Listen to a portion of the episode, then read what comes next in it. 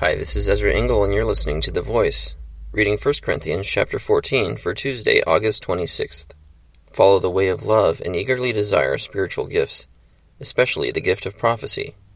For anyone who speaks in a tongue does not speak to men, but to God. Indeed, no one understands him. He utters mysteries with his spirit. But everyone who prophesies speaks to men for their strengthening, encouragement, and comfort. He who speaks in a tongue edifies himself but he who prophesies edifies the church. I would like every one of you to speak in tongues, but I would rather have you prophesy. He who prophesies is greater than one who speaks in tongues, unless he interprets, so that the church may be edified. Now, brothers, if I come to you and speak in tongues, what good will I be to you, unless I bring you some revelation or knowledge or prophecy or word of instruction?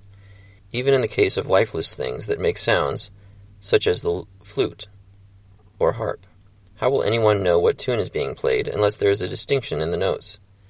Again, if the trumpet does not sound a clear call, who will get ready for battle? So it is with you. Unless you speak intelligible words with your tongue, how will anyone know what you are saying? You will just be speaking into the air. Undoubtedly, there are all sorts of languages in the world, yet none of them is without meaning. If then I do not grasp the meaning of what someone is saying, I am a foreigner to the speaker, and he is a foreigner to me. So it is with you. Since you are eager to have spiritual gifts, try to excel in gifts that build up the church. For this reason, anyone who speaks in a tongue should pray that he may interpret what he says. For if I pray in a tongue, my spirit prays, but my mind is unfruitful. So what shall I do?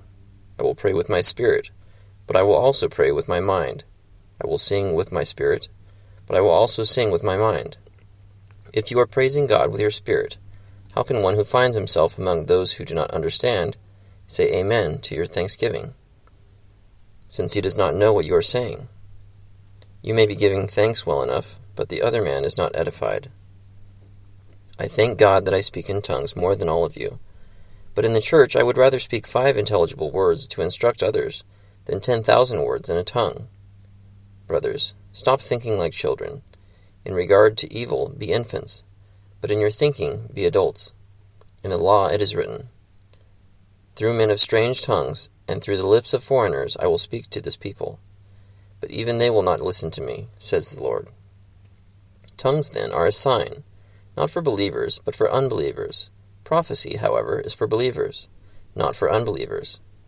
So if the whole church comes together, and everyone speaks in tongues, and some who do not understand or some unbelievers come in, will they not say that you are out of your mind?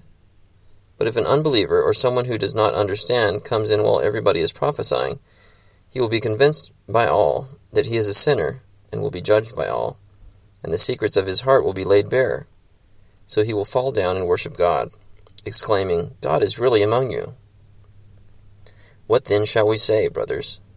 When you come together, everyone has a hymn, or a word of instruction a revelation, a tongue, or an interpretation. All of these must be done for the strengthening of the church. If anyone speaks in a tongue, two, or at the most three, should speak, one at a time, and someone must interpret.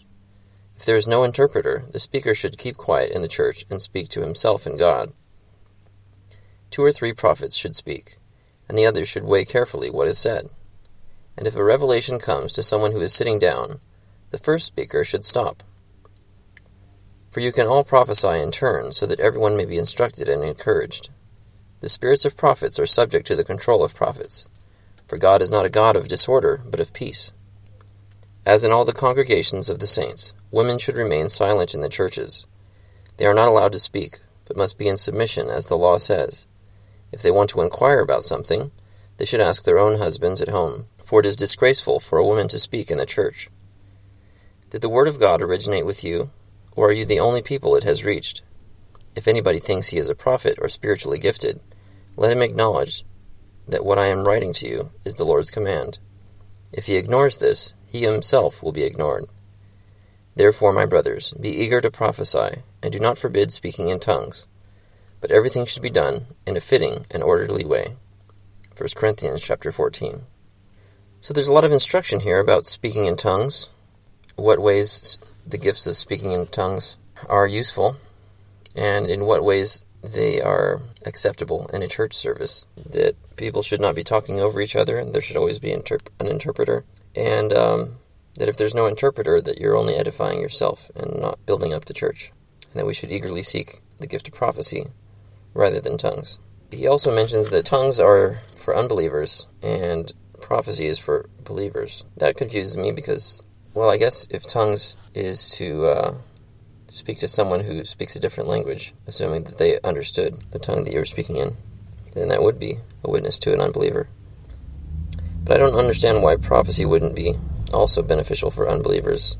They can know the warnings of God, and when they come to pass, they will see, or they'll repent and uh, turn away from their sins when they hear prophecy. And then the section on orderly worship, he, uh, after talking about speaking in turn, for God is not a God of disorder, but of peace.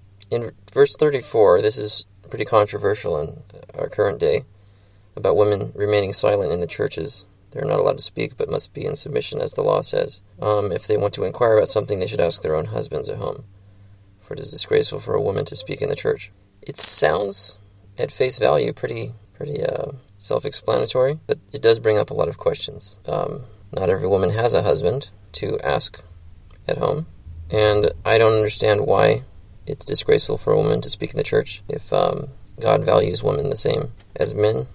What exactly it means about men's and women's roles, and also if if women remaining silent in the churches, if that just if that's in all ways, um, because if women can can receive spiritual gifts, many of the spiritual gifts being exercised within the church can't be exercised in silence for example, prophecy or interpretation of tongues. So um, there's some questions I have. But what it seems to me here is that I tend to just lean on taking everything literally, and I, I don't think that that uh, the um, the church would uh, need to come to a screeching halt to uh, allow for any of these teachings. But I do welcome any explanations from the scripture as I continue reading.